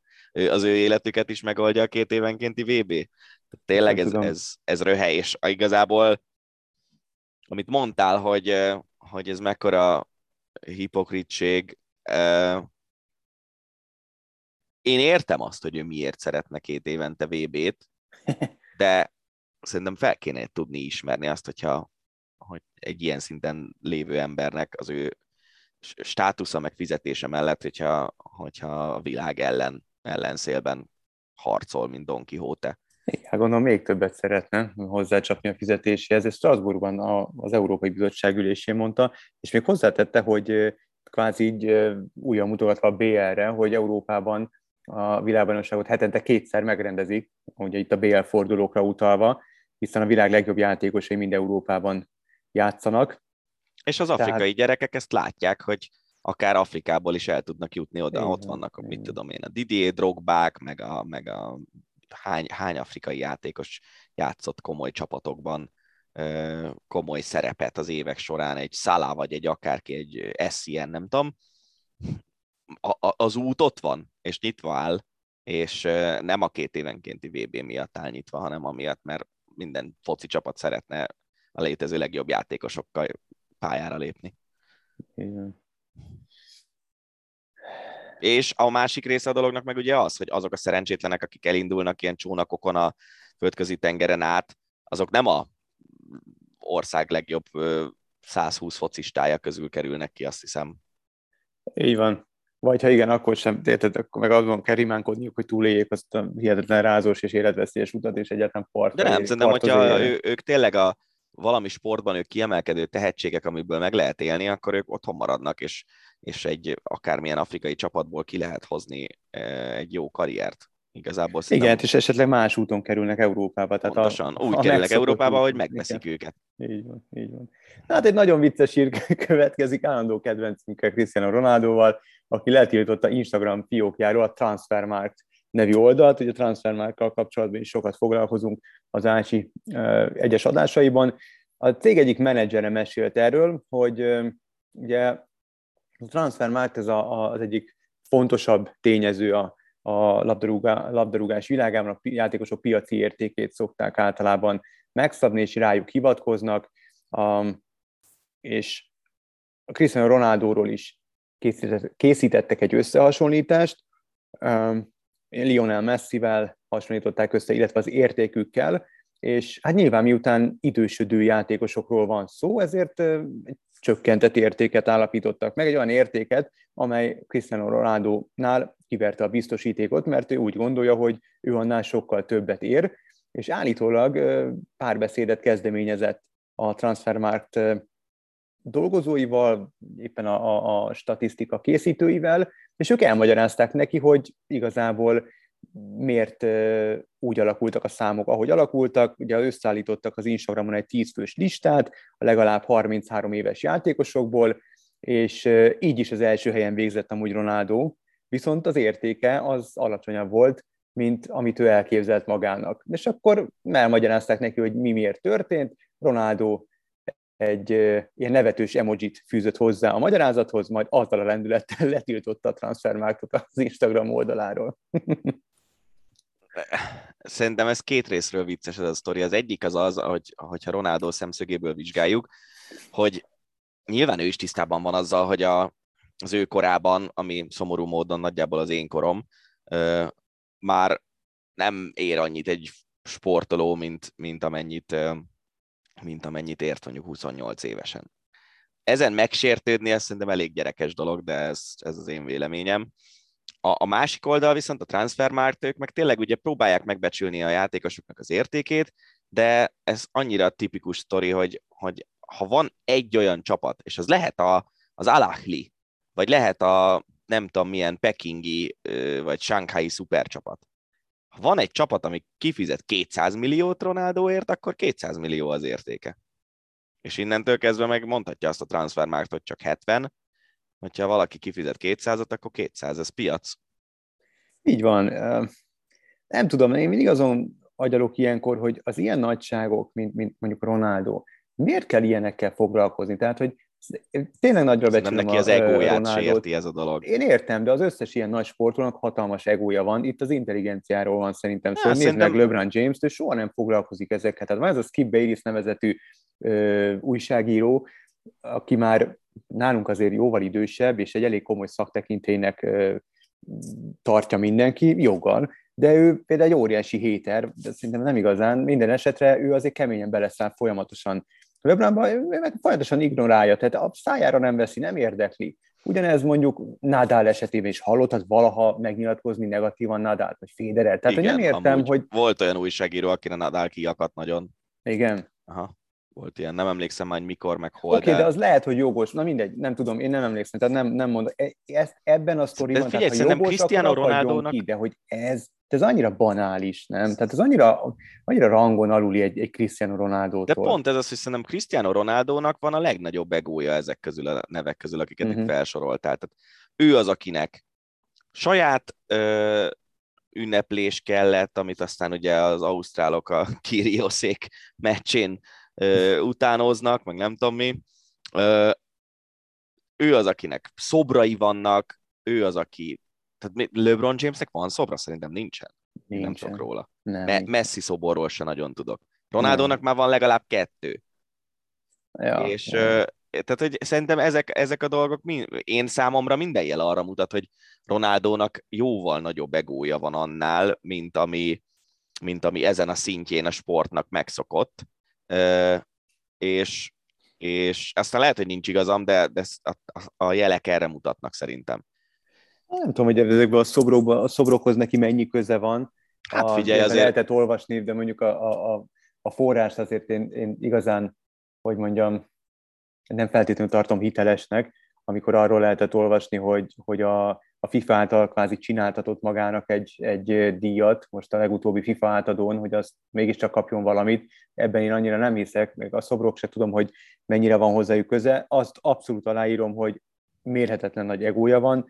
Nagyon sokszor mondjuk azt, hogy ilyen szintre, ahogy, ahol ezek a szupersztárok, gigasztárok vannak, oda, oda kell, hogy, hogy ilyen fokú egóval rendelkezzen az ember, hogy egyáltalán eljusson. De nem biztos, hogy ilyen fokú De... van. Tehát igen, van, igen, kell igen. egy szintű ego, abban biztos vagyok, hogy kell egy szintű ego, hogy elhidd, hogy te vagy a legjobb a világom, és ezt meg is akar mutatni, és, és képes is legyél rá, ez nagyon hm. komoly ego kell én abban majdnem, majdnem biztos vagyok, hogyha ő megtudta, amikor ő megtudta, hogy mondjuk Funchálban, ahonnan származik, szobrot akarnak neki avatni, hogyha odaszól, hogy srácok, nem már, uh-huh. legalább várjuk meg, míg visszavonulok, vagy ilyesmi. Uh-huh akkor biztos, hogy ezt el lehetett volna napolni. Tehát én, én azt gondolom, hogy ez így működhet, aztán persze sose hívtak még föl azzal, hogy szólott akarnak róla majd hívunk, Dani, majd hívunk, amikor a jó. kézilabda karrieredet abba hagyod. Hát az még ki tudja hány év. Tegnap ja, megint egész jól esett értem. a mozgás, úgyhogy még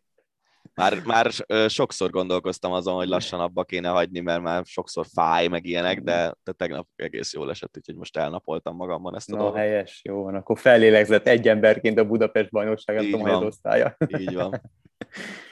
No, evezzünk magyar vizekre. Ismét magyar kézbe kerülhet az Újpest, két magyar üzletember, Sőt, én azt hiszem, hogy most meg is történt az adásvétel talán Én tegnap, úgy tegnap tudom, hogy előtt. esetleg egy ilyen, esetleg egy, tehát hogy valamiféle szándéknyilatkozatban Aha. rögzítették az eladásnak a, a, a tényét, de még adásvétel effektíven nem történt meg. Két üzletember kínai háttérű céggel közösen veszi majd meg a futballklubot, legalábbis erről lehetett olvasni itt a magyar sajtóból. A, a belga Raderick Duchetlétől, remélem jól lejtem a nevét, Kovács Zoltán. Duchatelé. Egyébként szintén a Budapesti kézilabda bajnokság egyik Igen, azt, azt szereplőjéről van mesélted, szó. így van, hogy ő nagy kéz is. Kovács Kukó Zoltán sportigazgatóval írtak alá szerződést. Én úgy tudom, hogy ez, a, ez egy szándéknyilatkozat, és ennek örömére, hát több mint 900 nap után visszatértek az ultrák is, és a tegnapi Újfest Pradit már az ultrákkal egyetemben rendezték meg, 1-0-ra kikapott a Fradi, illetve az Újpest. Újpest. Néztem a meccset, nap, amikor bevoltam a szerkesztőségbe, most ott dolgozgattam, így fél szemmel néztem, marha bátran játszott a csapat, és új, új edző, úgyhogy nem, de nem is volt, nem is volt olyan rossz esküszöm. És hát kíváncsi vagyok, hogy, hogy mi lesz, így, így azért most már talán az utolsó olyan klub lesz, vagy kerül magyar kézbe, amely nem köthető szorosan az aktuális kormányhoz, és egy nagy múltú klubról van szó, úgyhogy nagyon kíváncsi vagyok, hogy az Újpesttel És a mostani kezdeni. vásárlók se köthetők szorosan a kormányhoz? Dehogy nem. Na látod. Állítólag igen. Úgy ezért vagyok kíváncsi, hogy mi lesz majd a, Hát az. Újpesttel. A, Ugyanaz, mint a többi csapatnál. Beleöntenek egy csomó pénzt, eddig is sok külföldi játszott tudtommal az Újpestben. E, igen, hát az, az egy az nagy kérdés, hogy milyen szintű Újpestnél. Majd a, a, az újpesti szurkoló e, barátomat meg kikérdezem, hogy mit tud az ügyekről, aztán majd szállítom a híreket.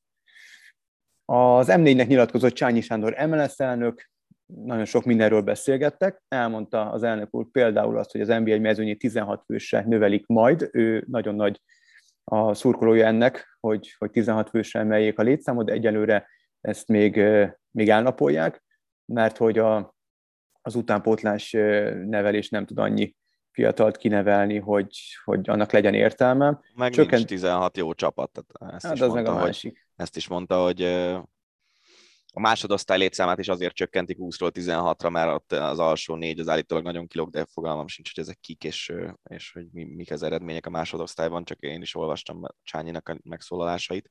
Igen, a, illetve azt is ö, nyilatkozta, és ez nagyon érdekes, hogy a Covid elmúltával az NBA-ben csak prolicences edzők ülhetnek majd a kispadon, aki pedig megpróbálja kijátszani azt a szabályt, azt megbüntetik, így vagy úgy. És ami még szintén fontos, hogy a szurkolókkal is kezdeményeznek párbeszédet a normálisabb szurkolói viselkedések reményében. Egyelőre ez még azért így várat magára, és persze cáfolta a Fehér Csaba által elmondottakat.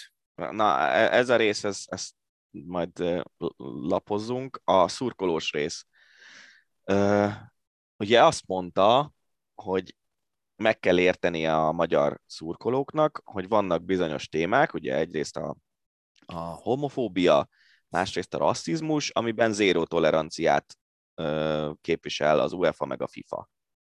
Vannak dolgok, amiknél nincs zéró tolerancia, hanem valamilyen szinten mérlegelik azt, hogy most mennyire súlyos, mit tudom én, hogyha, talán, hogyha kifütyülik az ellenfél himnuszát, az mondjuk uh-huh. lehet, hogy olyan, hogy, hogy az, hogyha nem az van, hogy 70 ezeren fütyülik, és végig az egészet, akkor az, az azért megbüntetik az aktuális csapatot, hogyha csak páran, és részlegesen, akkor nem.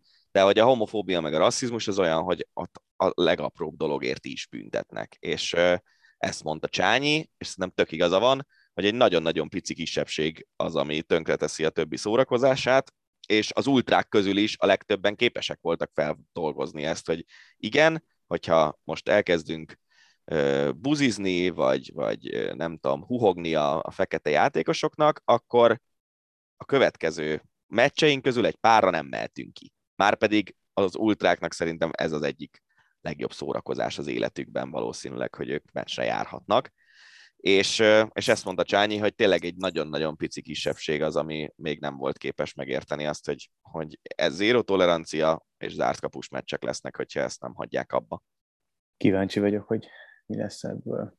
említette még a fekete pólót is, ezt arra emlékszel? Ja, igen, igen, igen. Hogy ez azért nagyon sok emberben esetleg, hát ha nem is visszatetszés, de a visszatetszésen túl még félelmet is gerjeszthet. Ez sem feltétlenül szerencsés. A... Egyébként tök vicces, hogy nem voltam Szegeden a horvát-szerb kézi meccsen, és a horvát közönség, meg a szerbeknek is a nagy része nemzeti színekben, egyébként a szerbeknél érdekes, hogy sokkal kevésbé volt jelen a, a nem kevesebb volt a mez, meg kevesebb uh-huh. volt a vízilabda sapkás horvátból, Igen. rengeteg volt, meg ilyesmi.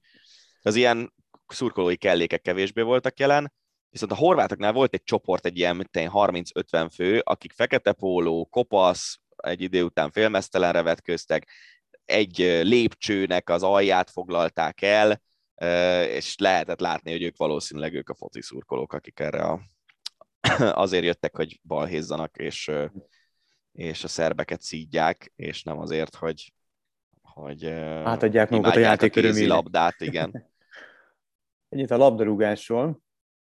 Kerékpárral folytatjuk egy nagyon szörnyű hír, amely hál' Istennek úgy tűnik, hogy happy end a vége, edzés közben.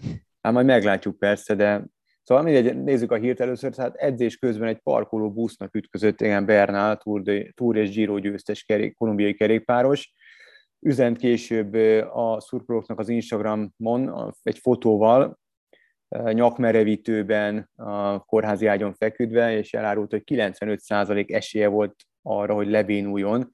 Hát állítólag élet, nyilván életveszélyes sérülésekkel szállították kórházba. Nem tudom most, hogy hol tart a, a a dolog, hogy mennyi esély van arra, hogy, hogy saját lábán uh, hagyja el a kórházat. Nagyon remélem, most hogy elég lesz. sok. Tehát, hogy amikor szörnyű. ezt kirakta, azóta nincs új infó tudtommal, de, hmm. de ugye az volt, hogy, hogy elmozdult a gerince egy ponton, és ott ugye, hogyha olyan szintű gerinctörés van, hogy azt hiszem megy végig, nem tudom pontosan az anatómiát, megy végig a gerincen egy ilyen valami vezetékszerűség, nem, tényleg nem akarok nagy hülyeséget mondani, úgyhogy ezt inkább lehet, hogy vissza is mondom, de lényeg a lényeg, hogyha jobban elmozdult volna a két csigolyája egymástól, akkor lebénulhatott volna. Hát gondolom a gerincvelő az, ami, ami ott szakad ilyenkor, és akkor az, én sem értek az anatómiához, csak a, Hát ugye hogyha... megy végig az a, mint egy, mint egy ilyen úgy képzelem el, mint egy ilyen internetkábel, hogy az agyadból a tested végébe Az, az a gerincvelő, nem? Vagy lehet, lehet, lehet de tényleg én annyira, annyira rossz voltam mindig biológiából. Én is. Na, akkor jó, hogy mi beszélünk erről. Lassan mi is olyanok leszünk, mint a Winklerék podcastja. Olyan dolgokról beszélünk, amihez egyáltalán nem értünk. Na mindegy, lényege lényeg, hogy szerencsére nem lett annyira súlyos a gerincsérülése. Ugye ilyen, ami a kerékpáros karrierjét jelentősen veszélyezteti, az a combcsontörés, mert a, a, az az a sérülés, amiből a bringások elég ritkán tudnak olyan szintre visszaépülni, vagy felépülni, eh, ahol voltak előtte. Ugye Frumnak is a combcsontja tört el a három évvel ezelőtti balesetében, és azóta esélytelen, eh, nagyon-nagyon messze van attól a szinttől, ahol előtte volt, de attól a szinttől is messze van, hogy mondjuk, ha ő nem Chris Froome lenne, akkor már nem lenne a mezőny tagja uh-huh. egy ilyen sérülés után. Szóval tényleg bízni lehet csak benne, hogy ő vissza fog tudni térni majd olyan szintre, vagy legalább közel olyan szintre, ahol volt előtte. Szörnyű. Egyébként nem tudom, láttad a fotót a busszal? Nem. Elég durván beleszállhatott, mert ilyen brutál horpadás volt egy, egy, egy ilyen turista busznak a, a bal hátsó sarkánál. Szörnyű, tényleg annyi ilyet hallunk, és mindig, mindig beszélünk róla tudom, ez az egész kerékpár. Nagyon sok, kerékpár, az... nagyon sok kerékpáros ütnek el most. Igen, a, vagy elütnek, egy, egy, vagy, egy, vagy egy női profit is. Igen, igen egy női profit van. elütött egy, egy szabálytalanul szemből előző kis teherautó például. Nem tudom, te emlékszel Sean Bradley-re, NBA játékosra? Nem. Dallas Mavericksben játszott, egy ilyen nagyon magas, Philadelphia-ban is játszott talán, de Dallasban biztos, egy ilyen nagyon magas, a Space Jam-ben is játszott a, a filmben Michael Jordan-nel, egy nagyon magas, ilyen cingár, ropi, um, fehér játékos volt, és Utahban telepedett le a családjával, és egyik nap elment kerékpározni, és egy, egy hölgy elütötte, mert valamitől megijedt, aztán is rántottak a kormányt valami ilyesmi, nyaktól lefelé lebénult. Hát sok ilyen sztori van tényleg. éves. Szörnyű az egész. Mi ugye benne élünk ebben a, a bringa kommentátorokkal, hogy követjük napi szinten a híreket, uh-huh. és tényleg ezért rengeteg ilyen van. Volt pár éve az, amikor egy komplett csapatot elütött egy 83 éves brit nő Spanyolországban, aki a brit szabályok szerint akart közlekedni, tehát a szembe, szembe oldalon ment, és hat bringás szenvedett súlyos sérüléseket. Csodálatos. Volt Vakocs, aki, aki tényleg kis ilyen meghalt, meg hát vannak, vannak sajnos hmm. még halálos balesetek is, ilyen sztorik. Szörnyű tényleg.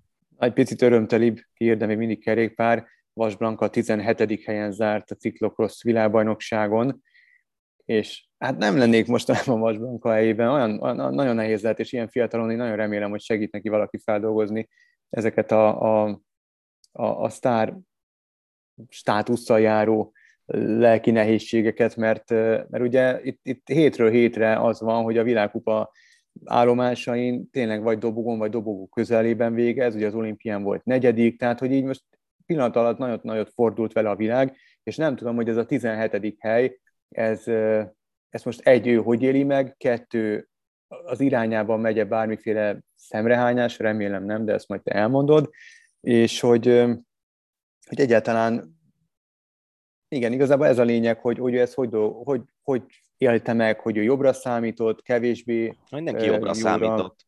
De az Tehát a baj, hogy, hogy nem tudjuk pontosan, hogy mi baja volt, mert a Gergőnek nyilatkozott azt hiszem csütörtökön, szombaton volt a verseny, és mondta, hogy csütörtök reggel elég erős fejfájással ébredt, és nem tudta, Aha. hogy ez a jetlag, vagy valamit elkapott, vagy Aha. mit tudom én, tehát és, és még nyilatkozatot nem olvastam tőle a verseny óta, de az Instagramra kirakott vasárnap este egy posztot, amiben arról írt, hogy, hogy, hogy tényleg itt napokon keresztül nem volt jól, a versenynapon sem volt jól, és a kerékpárban van ilyen, hogy rossz napod van. Tavaly például a Tour de France-on David Godu egészen jól tartotta magát az összetetben, és volt az a Mont Ventoux szakasz, amikor kétszer kellett megvászni a, a mhm. legendás Mont Ventoux-t, és rossz napja volt, kapott valami fél órát.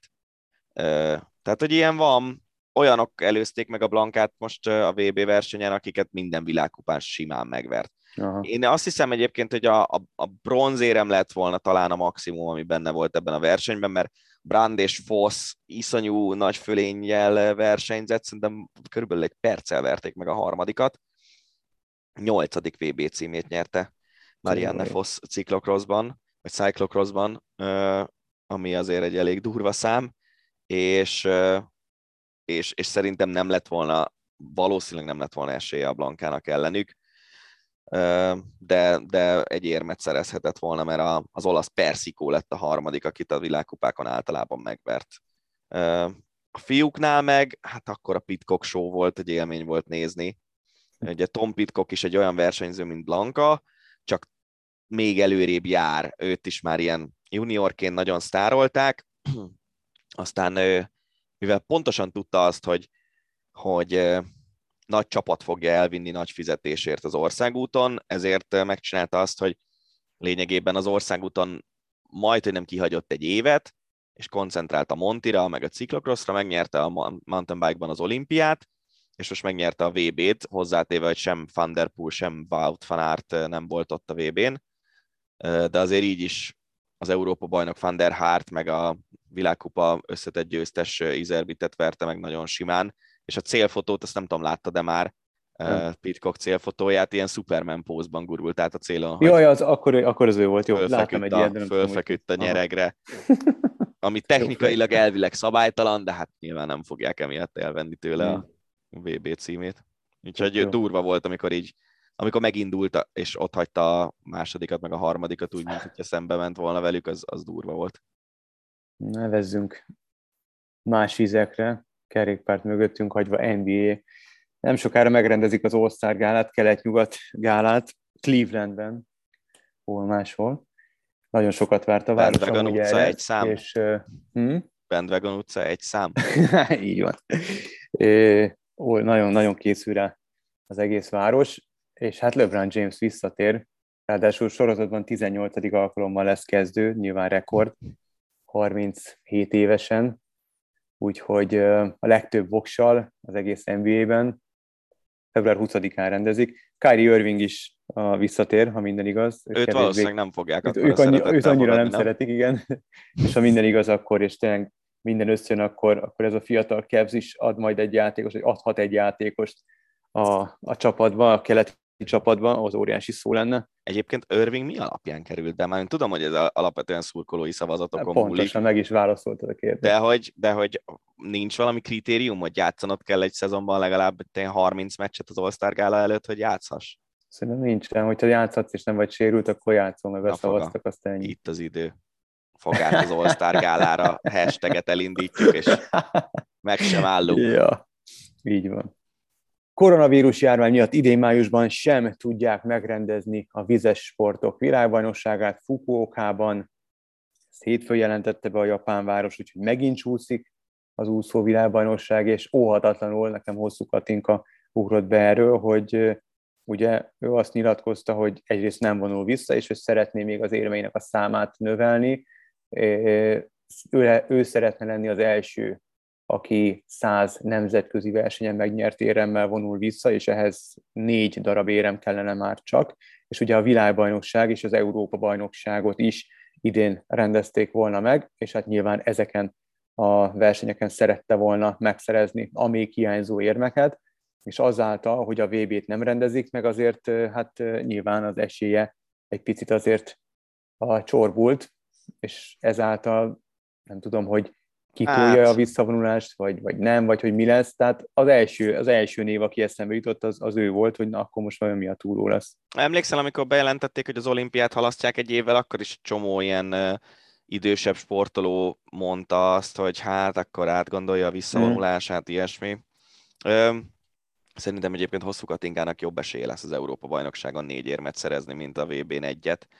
Főleg, hogy az EB-n azért mondjuk a magyar váltók is bizonyos számokban odaérhetnek, és ha ezt ki tudja bulizni, hogy ha mondjuk nem is a, nem, nincs is benne a legerősebb négyben, de mondjuk az elő, elődöntőben úszik ő, akkor ő is Európa bajnok lehet, vagy Európa bajnoki érmes lehet úgy, hogy váltótakként.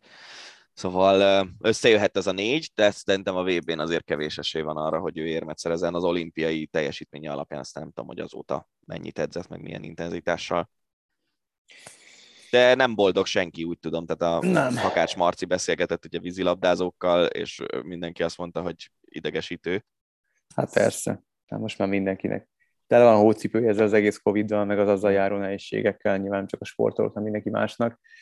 Hát nem tudom, mennyire vagy otthon a snooker témában, de, és nem tudom, hogy tudod-e, hogy iráni győztest avattak a shootout tornán. Ugye ez az a torna, ahol egy fémet játszik a két játékos, és aki megnyeri a frémet, az jut tovább. Nagyon látványos, kicsit így a darts VB-re, vagy legalábbis hangulatában arra hasonlít, tehát be lehet kiabálni, nincsenek csöndre intve a szurkolók, fényjáték, stb. stb. Tök hangulatos torna, és Hossen Waffei nyerte meg ezt a, ezt a viadalt. Ázsiai győztes azért nyilván már volt snooker tornáknak, most a legutóbbi German Masters is, ami vasárnap ért véget, egy fiatal, elképesztően tehetséges kínai játékos nyerte meg, és most már iráni győztese is van a snookernek. Bár úgy tudom, hogy azért az igazán ilyen hagyományos snooker rajongók ők ezt a shootout tornát ezt nem tartják olyan nagyon nagyra. A pontszerzőnek nem tartják, mert furcsa, hogy, hogy ezzel is ugyanannyi pontot lehet nyerni és kasszírozni, mint VB pontokról beszélünk, mint, mint mondjuk egy German Masters megnyerésével. Hát, nem egy, tudom. De egyébként azt is tudom, hogy Mark Williams még visszaállhatott volna az asztalhoz megpróbálni snookerekkel visszahozni azt a döntő frémet. Igen, de ott, ott időre mennek, tehát hogy igen, ott igen, de meg egyébként, egyébként korrekt volt, hogy nem, nem állt neki uh, szívózni. Ja, ja, ja, abszolút. A héten vesz pedig kezdetét veszi a téli olimpia, az Eurósporton rogyásig fogjuk közvetíteni, elképesztő óraszámban megint csak, csak úgy, mint a, a nyári olimpia kapcsán, úgyhogy érdemes majd folyamatosan követni a Eurosport 1 és Eurosport 2-t, illetve az eurosport.hu-t, és hát ki tudja, Danikám, lehet, hogy megint olimpiai aranyat közvetítesz. Úgy legyen, nem miattam, hanem a short fiúk, lányok miatt. Ott azért most borzolta a kedélyeinket az, hogy Liu koronavírusos lett. Igen, Shaoang, a ifjabbik tesó. Üm, igen, én egyébként azt érzem talán a, a legjobb aranyérem esélyünknek, hogyha 500-on vagy ezren a két Liu döntőbe tud jutni, Mhm. mert ők abban nagyon-nagyon jók, hogy az egyik hátvédet játszik, Mhm. és a másik megnyer. Ö, és és ö, ez, ez talán a legjobb esélyünk, nyilván ehhez el kell jutni a döntőig. A, a, a férfi váltónk azt szerintem abszolút éremes, és ha Shaoang rendben van, azt Mhm. azért mindenképpen hozzá kell tenni, de, de nehéz az elődöntőnk is már. És a vegyes váltó az még egy érdekes történet lesz, mert ott ugye sokáig kérdéses volt, hogy ki lesz a második számú lány, és azt, azt majd váltó taktikai szempontból meg kell nézni, hogy hogy, hogy fognak fölállni, és próbálnak-e változtatni, mert ugye itt az van, hogy megvan szabva, hogy mindenkinek nagyjából 500 métert kell mennie, viszont azt csinálhatod, hogy az egyik az A lány rajtol, utána B lány, A fiú, B fiú, és aztán nem az A lány jön újra, hanem a B lány jön, és utána az A lány, ami ugye azért kockázatos, mert akkor a, a B lány az nagyon fáradt, viszont viszont az A lány akkor, aki Jászapáti Petra, és aki ilyen szintű versenyeken azért nagyon jó embernek számít, ő, ő valószínűleg jobb pozícióban tudja átadni a tényleg top-top két fiúnak a, a váltót. Úgyhogy ez érdekes lesz, ez lesz egyébként szombaton, ha jól emlékszem a programra. Nekem az a vicces, hogy teljesen, tehát itt van a nyakunkon a téli olimpia, de annyi minden volt az elmúlt időszakban, hogy, hogy még egyáltalán így az agyamat rá kell állítanom arra, hogy téli olimpia jön, ö, teljesen más időzónában, úgyhogy ez egy Fú, érdekes megint igen. lesz ilyen szempontból nekünk. Igen, és mennyire másabb lesz, hogy nyáron a 30 fokban kellett mondjuk éjjel kettőre bemenni, vagy egyáltalán fölkelni és, és elindulni. Most meg itt a mínuszokban, sötétben abszolút más hangulata lesz nyilván ennek az egésznek, de biztos, hogy óriási buli lesz megint, csak úgy, mint a nyári volt. Úgyhogy még egyszer Eurosport 1, Eurosport 2 és a Rógyásik téli olimpia most az elkövetkezendő két hétben. Na és akkor két hírünk van még, vagy két téma van még, amit igazából szeretnénk kibeszélni. A kézilabda Európa bajnokság, ez Dani a többé-kevésbé végigizgulta a helyszínről, és ugye svéd győzelem született, és mindenki a kapus teljesítményt emeli ki, meg, meg mint hogyha ez lett volna talán a legérdekesebb része ennek a finálénak, úgyhogy át is adom a szót. Valóban ez volt? Tehát itt, itt tényleg a kapusról kell beszélni? Hát egy picivel jobban védett Palika, mint a spanyol kapusok, pedig elvileg ugye a spanyol kapusok nagyon jók, és tök érdekes, hogy megcsinálta azt a spanyol edző, hogy az elődöntőben egészen kiemelkedően játszó Perez de Vargas helyett a Veszprémi korrá lesz kezdett a kapuban a, a döntőben, és ő játszott egész sokáig. Neki is voltak szép védései, meg voltak zicservédései is az az Andreas Palika, a svédek kapusa, aki ilyen személyes okokra hivatkozva visszaigazolt decemberben Svédországba, és most ezt a tavaszi szezont, ezt a tinikori klubjában fogja végigjátszani, ahol az lesz a cél, hogy bent tartsa a svéd első osztályban a klubot.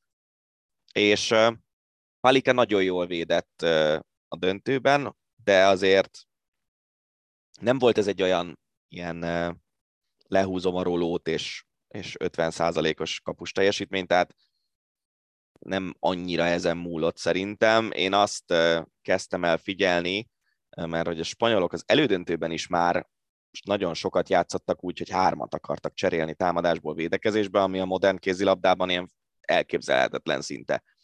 Ott nyilván megvan a prioritás, hogy a három cserek közül ki a legfontosabb védekező játékos, neki kell először bemennie, aztán a második, aztán a harmadik, bocsánat, de nagyon sokszor az van, hogy háromból csak egyet vagy kettőt tudsz becserélni. Aztán egy idő után, amikor már Kanyájászben volt a pályán támadásban, akkor már csak kettőt akartak cserélni. És az első fél időben, amikor két cserét megcsináltak a spanyolok, legalább, akkor 50% alatt volt a svédeknek a támadási hatékonysága jóval. A, amikor nem tudták megcsinálni a cseréiket, akkor viszont azt hiszem egy elrontott támadása volt a svéd csapatnak, 8-ból 7.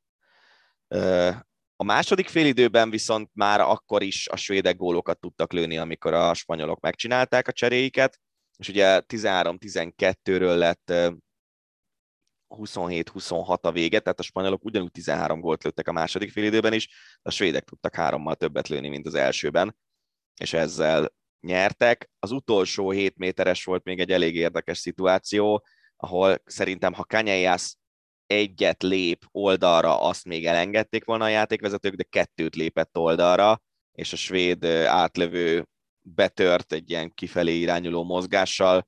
Nem tudom, hogy ha a Kanyajász csak egyet lép, akkor az mekkora helyzet lett volna Lagergrennek, a, a svéd átlövőnek, de, de így hetes lett, és Ekberg meg belőtte, aki az egész meccsen nem játszott, most ért vissza azt hiszem Covid-ból, és annyit játszott az egész meccsen, hogy másfél percet volt a pályán, amíg 5-7 méteresből négyet belőtt, és az ötödik is olyan volt, hogy a kezébe ment a kipattanó, és a kipattanót belőtte.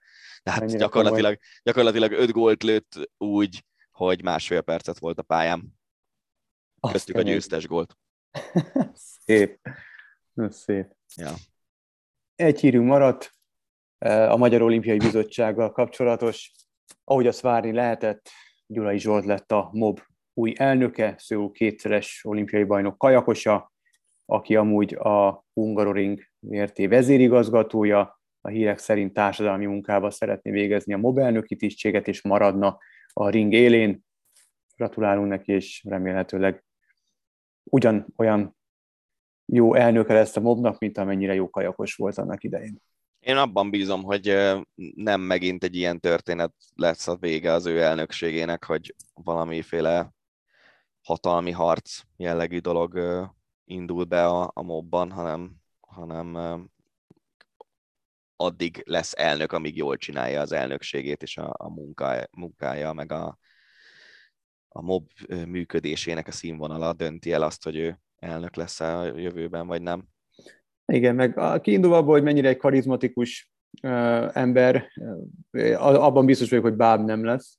Nem, szerintem Úgyhogy, uh, úgyhogy én, én, én jó, abszolút optimistán indulok neki ennek az időszaknak, és tényleg kívánom neki, hogy legalább olyan sikeres legyen, mint a, mint a, a saját sportágában volt. Ennyi volt erre a hétre az Ácsi. Ha bármi olyan hír eljutott hozzátok, amivel mi nem foglalkoztunk, de benneteket érdekelne, akkor azt tudassátok velünk akár Twitteren, Instagramon, bárhol megtaláltok minket. Természetesen jövő héten is jövünk, szállítjuk a, a híreket, amelyek igazából amelyeket mi érdekesnek találtunk. Jövünk kommentekkel, addig is vigyázzatok magatokra. Sziasztok! Rédanit és Farkas vagy Gábor találtátok. Ez volt a Hosszabbítás, az Eurosport podcastje. A műsor témáiról bővebben is olvashattok honlapunkon az eurosport.hu.